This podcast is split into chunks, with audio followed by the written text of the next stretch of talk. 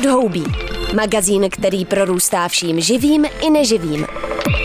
Prostor pro přírodu, ekologická témata a udržitelnou budoucnost. Podhoubí. To je útěk do divočiny Ondry Šebestíka na rádiu Wave. Pozor, tady jestli máte víc jak sto osmdesát tři centimetrů, tak sednu trošku, ano. Takže my jsme v Ořešíně, úplně na severní části Brna, jak jste říkal. A teď vystupujeme z vašeho domu napřed zahrádku a míříme přes silnici do jiné zahrady. Ano, to je zahrada, která je na obecním pozemku. A, a je to ukázková přírodní zahrada. To je takový koncept původně rakouský, dneska už celoevropský, kdy se lidi, kteří mají tendenci hospodařit na zahradách přírodním způsobem, to znamená za vyloučení pesticidů, vyloučení umělých hnojiv a vyloučení rašeliny, mají nějaký regulér, který když splní, tak mohou dostat tady tenhle ten emblém. No a ty, co mají ještě nějaký ten, jak se na Moravě říká, vyšší level, tak ty pak můžou být jako ukázková přírodní zahrada, což je tady. Mojmír Vlašín je bez nadsázky legenda české ochrany přírody. Je laureátem ceny Josefa Vavrouška pro rok dva tisíce dvacet jedna za celoživotní ochranu přírody v praktické i teoretické rovině. Stál v čele řady důležitých ekologických kauz od konce osmdesátých let, včetně akce Špund, která se snažila zabránit napuštění novomlýnských nádrží na území cenného lužního lesa, nebo několika protestů na Šumavě proti kácení kůrovcem napadených lesů v bezzásahových zónách Národního parku v roce devatenáct set devadesát devět a dva tisíce jedenáct. Momentálně je kromě jiného soudním znalcem v oblasti životního prostředí a vyučuje na katedře environmentálních studií Fakulty sociálních studií Masarykovy univerzity. Vypravil jsem se za ním na Ořešín, kde v severním cípu Brna se svojí partnerkou žije v malém domku obklopen přírodní zahradou. V tomhle dílu Podhoubí si nejdřív povíme něco o principu přírodních zahrad a pak si budeme povídat o ochraně přírody v Česku a životní dráze ekologa Mojmíra Vlašína. Já bych začal, jsme tady na Moravě, tak já bych začal tady tímhle ten stromem. A jestli víte, co to je za strom? Vypadá to trošku jako jeřáb, ale není to jeřáb. Um, má takový plody jako malý jablíčka. Ano, je to tak. Nevím. A je to typický moravský strom, oskeruš se jmenuje. A je to uh, typický, uh, protože roste tady právě na jižní Moravě, tady zhruba Brno už je taková jako hranice, kde dál už pak se uh, nevyskytuje. A je zajímavý v tom, že vlastně je to zároveň divoce rostoucí, volně rostoucí strom. Najdete ho i v nějakých přirozených lesích a zároveň je na zahradách. A není to vyšlechtěný. Zatímco třeba divoká jabloň nebo třešeň, ptačka rostou taky v lese, ale to, co máte na zahradě, už jsou vyšlechtěnci. Tohle je úplně to stejné, co najdete v lese. A dělá se z toho třeba džem nebo oskerušovice a je to opravdu zajímavý strom. Zajímavý je i v tom, že do svých třiceti let vůbec neplodí. Ten už má třicet pět let, začal plodit a zase plodí do dvě stě let. Hmm. Máme v Brně tady na druhém konci Brna eh, oskeruši, která má dvě stě osmdesát let a plodí. No a kdy bude dozrávat? Ty jablíčka vypadají docela ještě netečně. No, oni už takhle padají. Jo, takže oni a... budou zelený, ale už jsou jako vlastně zrhlí. A jí se dají. Ještě nejsou úplně. Mm-hmm. Je taky lehce natrpklý a malinko jako jo. hruškový vlastně. A budou, budou ještě trošku víc, až budou do hněda. Tak je třeba tamto, hmm. tak budou ještě lepší. No, a teď se ptejte. No tak celkový dojem, jak to na mě působí, taková přírodní zahrada, je to napůl divočina a napůl něco užitkového. Jak byste to popsal vy? Hmm. Dá se to tak říct, že na té zahradě se snažíme udělat místo pro plodiny, které chceme mít a čím se chceme živit. A zároveň, aby tam bylo místo pro ty živočichy a rostliny, které tady jak si přijdou sami od sebe. Oni jsou to zároveň hosté a zároveň jsou to vlastně domácí. Takže eh, já nevím, na, například tady brutnák, to je rostlina, která tady byla ještě než přišel protest Čech a dá se jíst. Má takový modrý květ, má modrý květy. A je tady a já, ho, já ji tady neseju a sklízím když potřebuju, a nějak se o tuto rostlinu nestarám, ani ji nehubím, ani ji nepěstuju. A tady mám hned vedle sousedství pazole, která se pne po takovém žebříku a je s tím brutnákem zcela v souladu. Hmm. A jakým způsobem do toho teda zasahujete? No to vypadá, že to je vlastně dlouhodobá věc, takže vy, když se rozhodnete, že byste teda chtěl nějakou novou plodinu, která vám chybí, jak do toho vstoupíte? No tak tady jsou takovými těmi, těmi polokůly ohraničené pozemky, kde, kde se snažím spíš jako do toho zasahovat.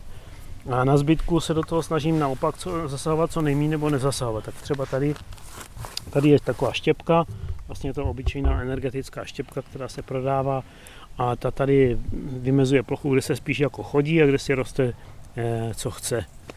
Eh, a tady eh, už eh, se snažím výběrově mít to, co je eh, důležité pro mě nebo pro nás. Tak tohle je třeba lichořeřišnice, to je rostlina, která se taky dá jíst a je to velmi zdravá, obsahuje vitamíny a obsahuje taky látky, které působí třeba proti stafilokokovi. Chutná jako řeřika skutečně trochu. No, hmm. Tady se snažím udržovat to, co tam chci, to znamená, tady je léčivka, měsí, měsíček lékařský, tam je rajče, tam je e, A lebeda zahradní, což je sice podobné plevelu, a je to, je to prostě jedlé. Tam, tam je cuketa a tak. Takže tohle to jsou prostory, kde, kde se snažím mít eh, jaksi převahu já. A to zbytek jsou prostory, kde má převahu příroda a já ji do toho nemluvím, anebo jenom teda strašně málo.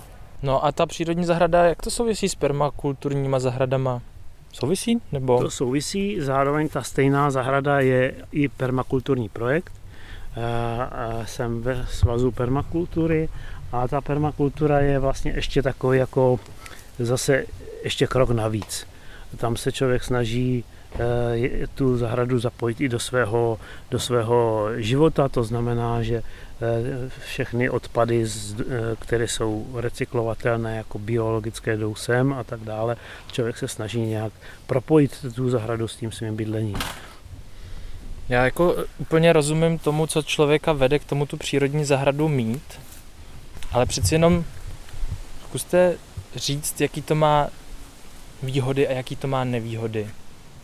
Vy asi nemáte teda tu vůli tady krotit úplně všechno, plít, případně samozřejmě něco stříkat, tomu rozumím. Ale znamená to teda, že musíte mít menší očekávání, co vlastně taková zahrada vyplodí? No rozhodně představa, že přírodní zahrada nebo permakulturní zahrada je bezúdržbová zahrada, ta představa je mylná. Ta zahrada vyžaduje péči a, a protože když jí tu péči nedáte, tak z toho vznikne v podstatě úhor, džungle a už se to nedá ani zahradou nazývat. Může to být taky zajímavé, ale už to neslouží k tomu prvotnímu účelu, to znamená, aby člověk měl z toho nějaké potraviny nebo nějaké jiné prostě produkty, které, které potřebuje. A já myslím, že očekávat od toho, že z přírodní zahrady získáte větší výnos než z zahrady obhospodařované klasickým způsobem, je taky mylné.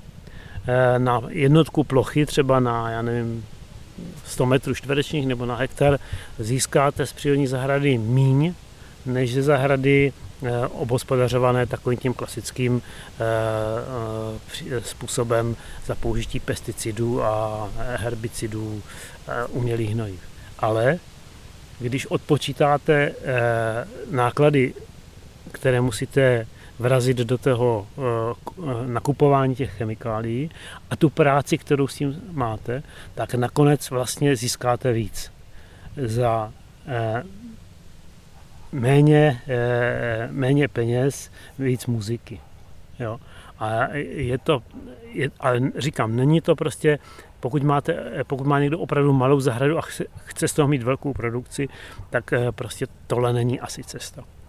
Druhá věc je, že tato zahrada sice, jak jsem řekl, vyžaduje péči, ale nemusí být každodenní. To znamená, Já odjedu na týden někam, třeba na nějakou konferenci, vrátím se za týden a ta zahrada, pokud teda nejsou opravdu extrémní vedra nebo něco takového, tak vypadá v podstatě stejně, jak když jsem ji opustil.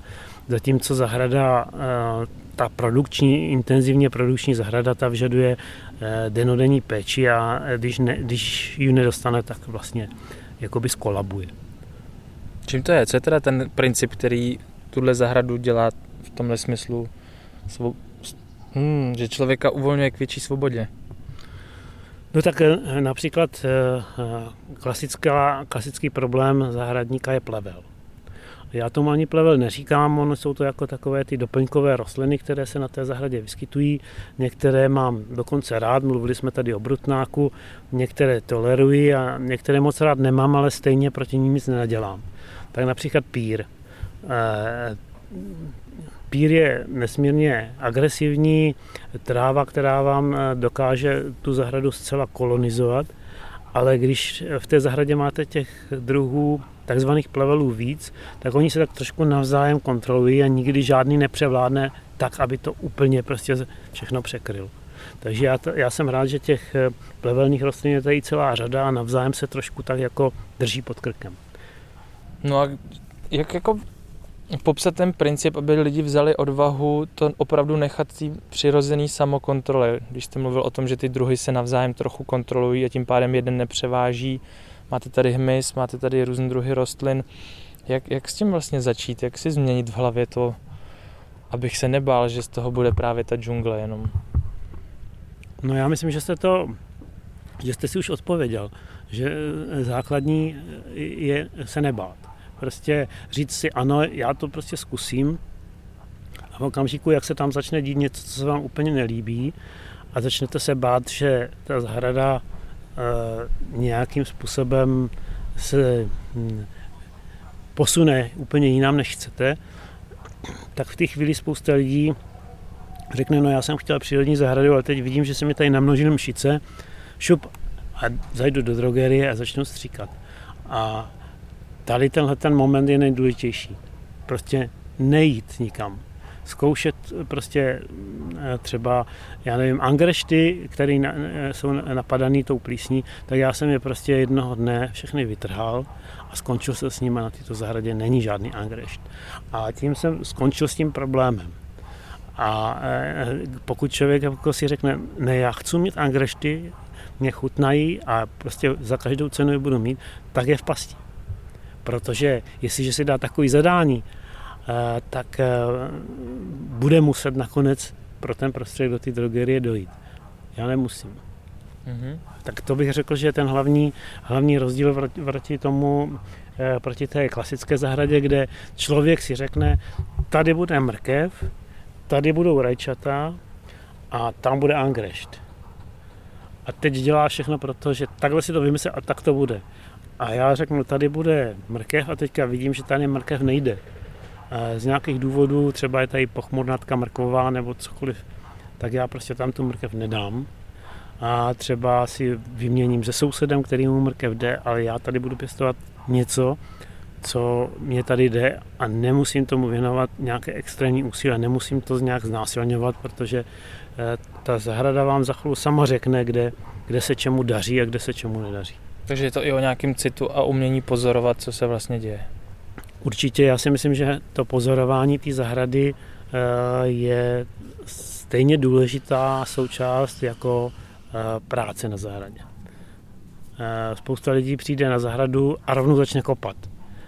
Ale já přijdu na zahradu, se napřed se třeba půl hodiny flákám, jenom pozoruju a pak teprve dělám to, co si myslím, že v té chvíli je nezbytné nebo důležité udělat a to, co v té chvíli není nezbytné nebo není důležité, tak prostě nedělám. Hmm.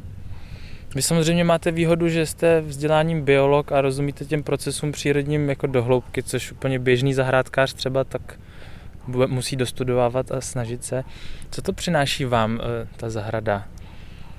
Co tu třeba vnímáte za procesy, který, který vám,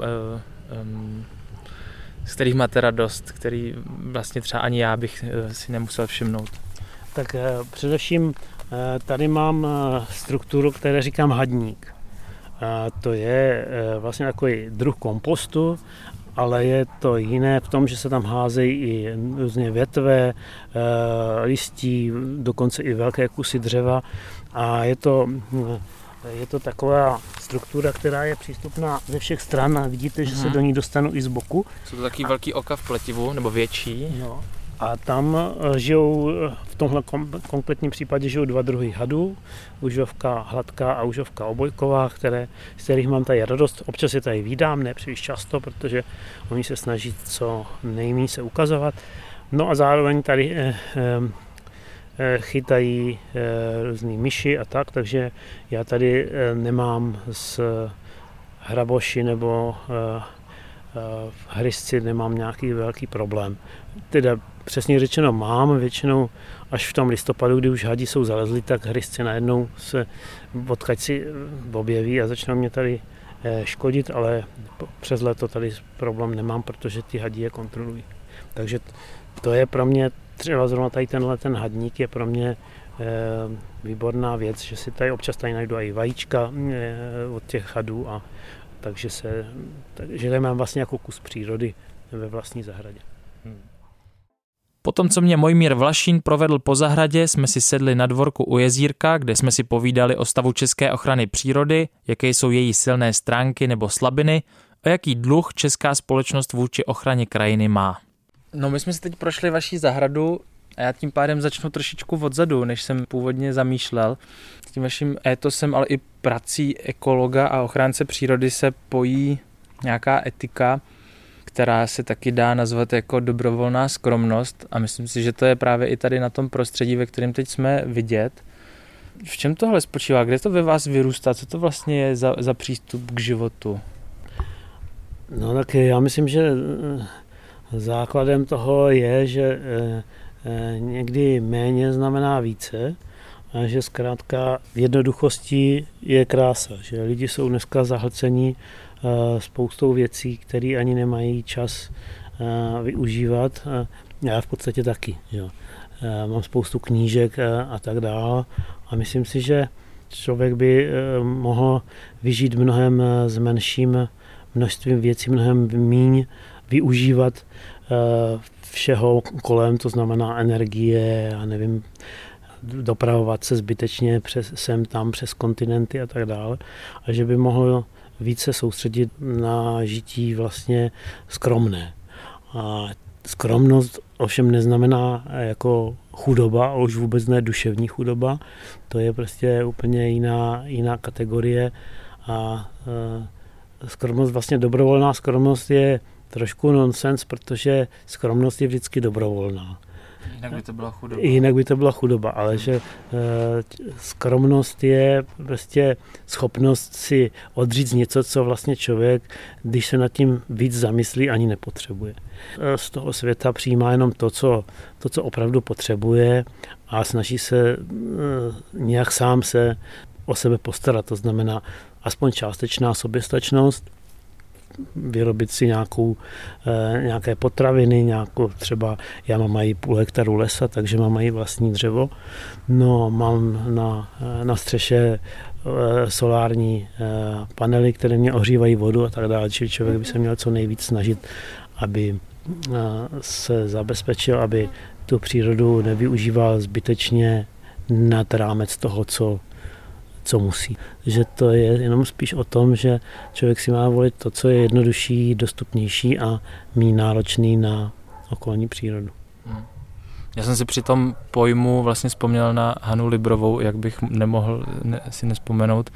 Vy jste i generačně relativně blízko, máte i v tomhle ideově nějak blízko, nebo vychází to z nějakého kulturního nebo společenského podhubí, ve kterém jste se pohybovali?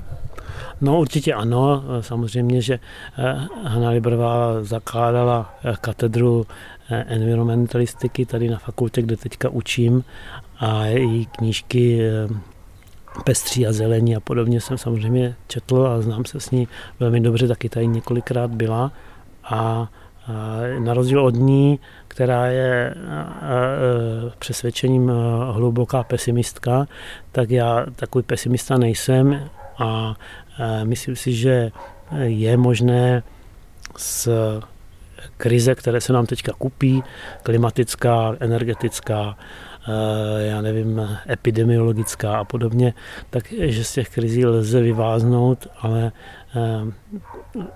myslím si, že budou muset lidi slevit z těch nároků, který mají a o kterých se domnívají, že patří k jejím svatým právům. Já myslím, že opravdu k právům člověka patří právo na, já nevím, svobodu názoru, svobodu vyznání, na třeba i lékařskou péči, ale nevznám, že by k základním lidským právům patřilo to jezdit třikrát v zimě, lyžovat do Alp. Takové základní lidské právo, myslím, není, ale spousta lidí dneska má pocit, že když nebudou moct takhle žít, že jim vlastně někdo, že někdo obírá o jejich základní práva, ale není to tak. Ještě bych se rád dostal k tomu, jestli vnímáte nějaký rozdíl mezi ochranou přírody, tak jak ji znáte vy od těch osmdesátých let dál, a tomu, co teď prožívají mladí lidé, jako kteří se třeba sdružují ve Fridays for Future a jde víceméně o klimatické hnutí, o globální klimatické hnutí. Jak se tyhle ty dvě věci nebo tyhle dva proudy liší nebo v čem jsou společné? No, tak ono už v těch osmdesátých letech vlastně byly dva takové základní proudy, ta klasická ochrana přírody, kde šlo z dnešního hlediska řekněme o záchranu biologické diverzity a potom ten proud ochrana životního prostředí, došlo o vodu, znečištění ovzduší, odpady a podobně. A už tehdy tam byly různé společné věci, ale různé úplně rozdílné přístupy. A dneska k tomu se přidal ještě ten aspekt té klimatické krize. Ten je samozřejmě velmi důležitý, ale někdy tyhle věci jdou i dokonce proti sobě trochu. Takže například budování větrných elektráren, tak jak ho známe z poslední doby, to znamená budování gigantických obřích dvě stě metrů vysokých věží, je často v rozporu s ochranou přírody, protože tyto monstra hubí ptáky na tahu, netopýry a podobně, ruší různými hlukovými efekty, ruší prostě nejen lidi, ale i další živočichy. Takže je samozřejmě dobře, když se vyrábějí zdroje, které vyrábí alternativní elektřinu, ale myslím si, že ušetřená megawata je stejně důležitá jako megawata vyrobená alternativními zdroji. To znamená, že je třeba postupovat oběma způsoby.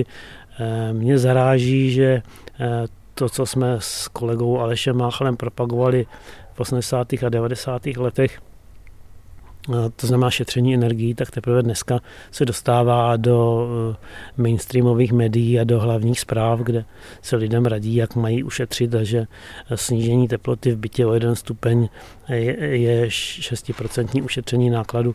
To jsou věci, které se ví už dávno, ale nikdo tomu nevěnoval nějakou pozornost.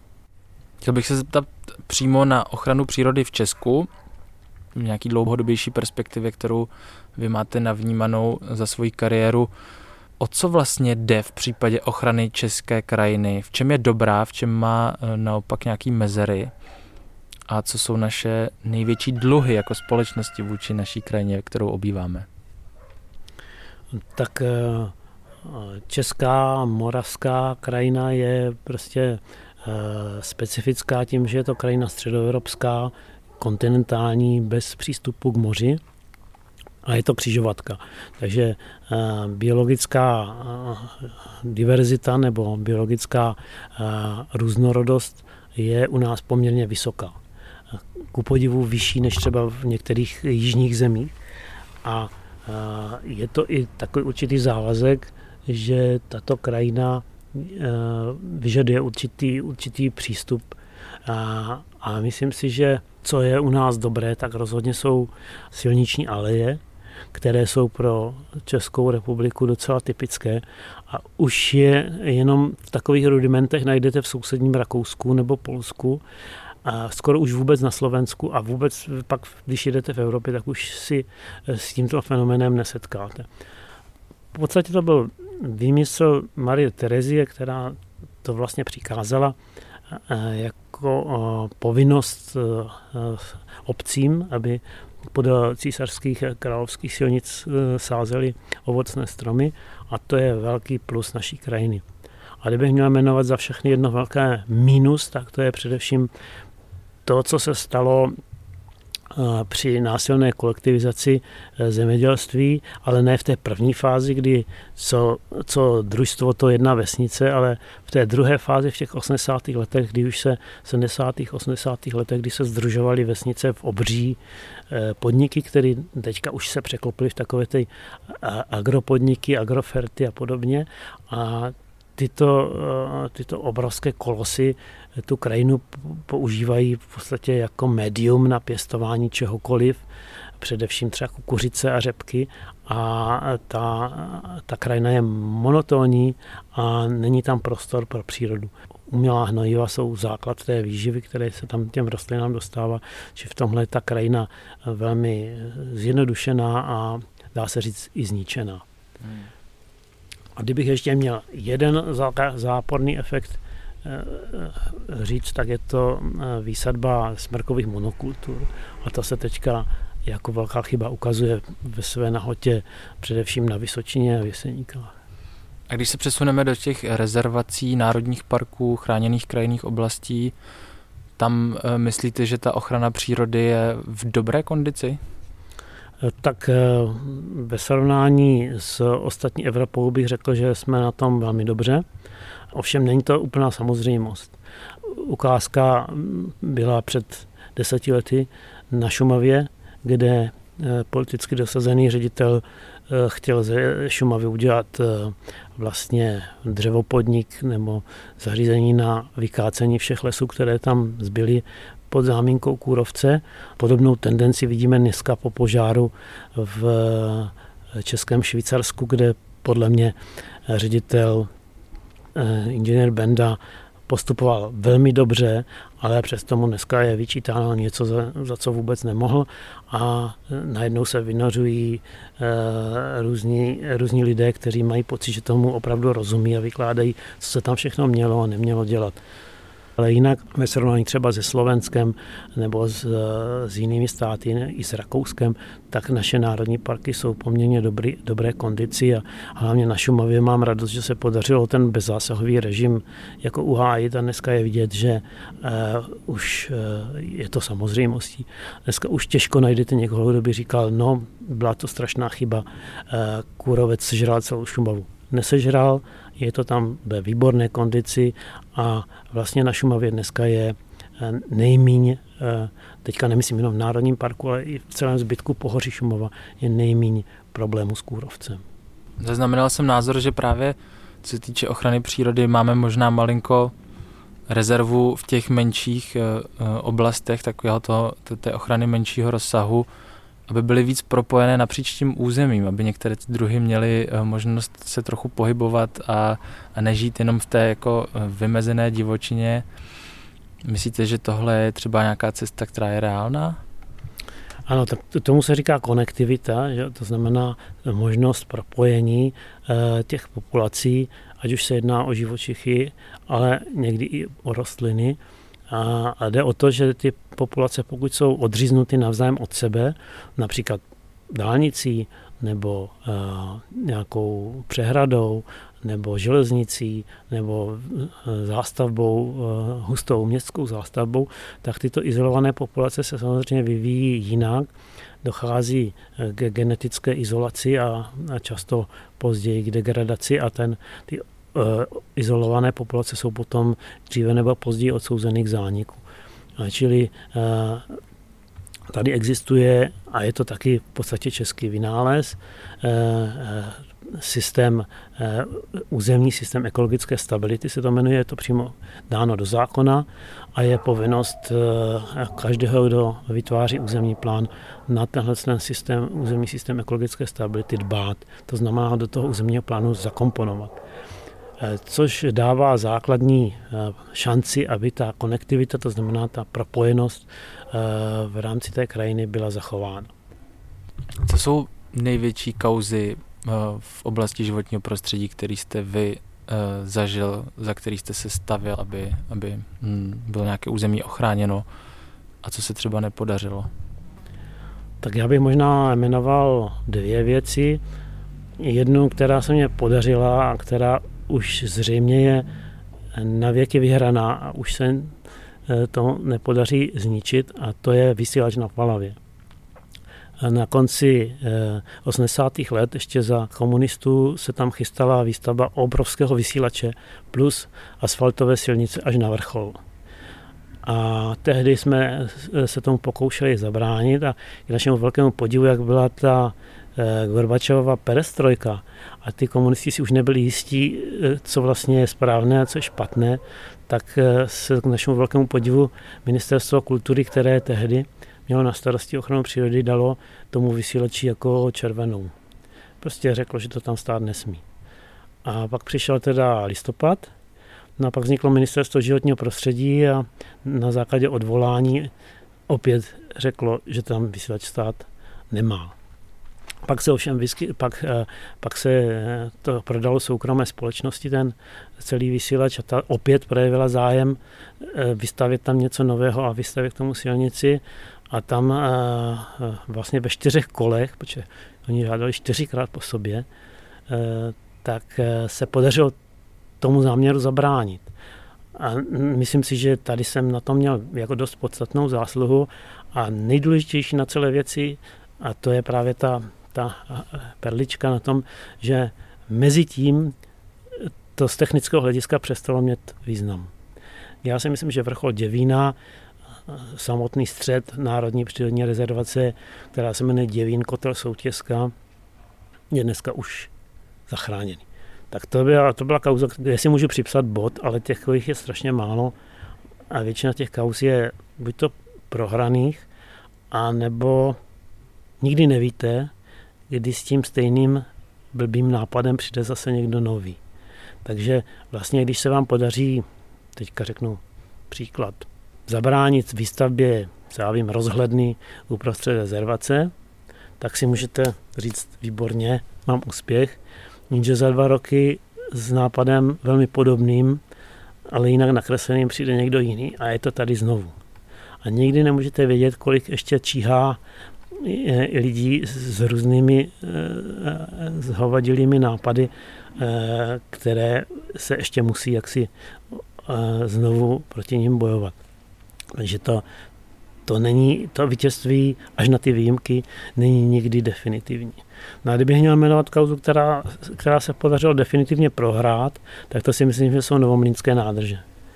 A tam e, napřed e, vlastně jsem byl iniciátorem té výzvy e, akce Špund, to znamená vypustit Novomlýnské nádrže.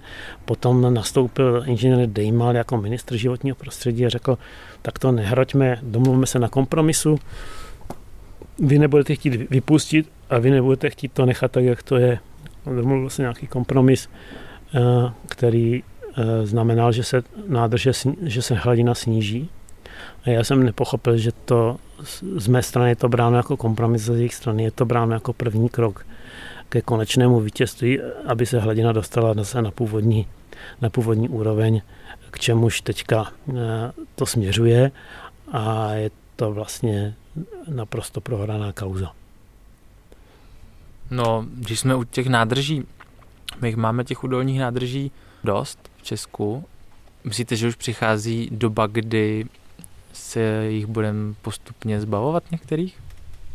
Já myslím, že ano. Já jsem byl před lety na řece Loáře, kde se podařilo zbourat,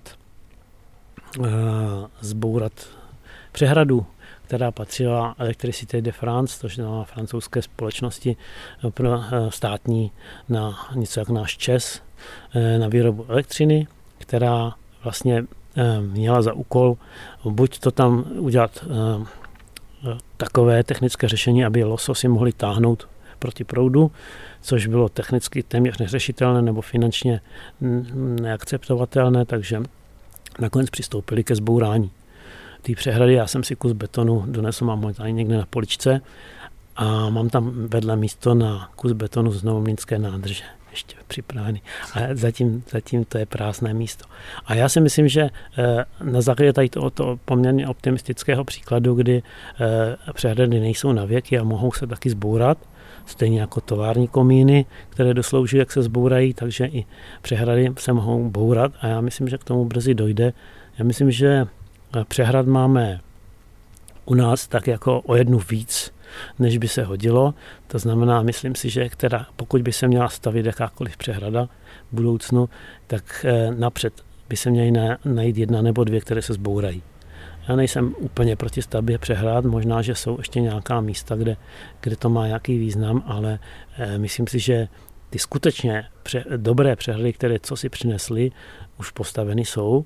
A teď už se staví jenom, nebo mají stavět jenom tam, nebo chcou stavět jenom tam, kde se udělá víc škody než užitku, podle mě. Takže ano, myslím si, že brzy přijde doba, kdy se přehrady nebudou stavět, ale budou se bourat. Možná bychom to na závěr mohli zkusit zhodnotit ochranu přírody v Česku, v jakém je v současnosti stavu a jestli máme jako společnost opravdu nějaký dluh, nějaký území, nějaký místo, kterému přikládáme nedostatečný důraz a měli bychom ho třeba začít jako aktivně chránit zákonem. Tak to mám tady jednoznačný, jednoznačný typ a to je území zvané Soutok. Je to území lužního lesa na soutoku řeky Moravy a Dyje, kde už v osmdesátých a devadesátých letech byly plány na vytvoření národního parku, dokonce trojstranného národního parku, slovensko-česko-rakouského. A zatímco na rakouské straně je Národní park Donauauen, na slovenské straně je H K O Záhorie, tak na české straně tohoto území není nic. Jsou tam pouze rezervace, které chrání asi dva až tři procenta tohoto velmi cenného území. Když se vytvářela evropská soustava, takzvaná Natura dva tisíce, která má chránit přírodu vlastně v rámci celé Evropské unie, tak se postupovalo docela systematicky a byly vyčleněny ty nejcennější území a v rámci těch území byly vyčleněny takzvané předměty ochrany. To znamená, které z druhů a které z, řekněme, biotopu nebo společenstev, které jsou celoevropského významu, v tomto území jsou. To znamená, docela se dá i matematicky říct, že území Soutoku, které je pro účely Natury dva tisíce nazváno Soutok Podluží, tak těch předmětů ochrany je nejvíc ze všech území v České republice. Čili i matematicky řečeno je to z tohoto pohledu nejhodnotnější území. Přesto je do dneška nechráněno. A vy se můžete logicky zeptat, proč, nebo jak je to možné, když takto cenné území, o kterém to víme, dokonce je to objektivizováno, je to v nařízení vlády napsáno, že toto území je cenné a že má být vyhlášeno nějakou, že tam má být vyhlášena nějaká ochrana.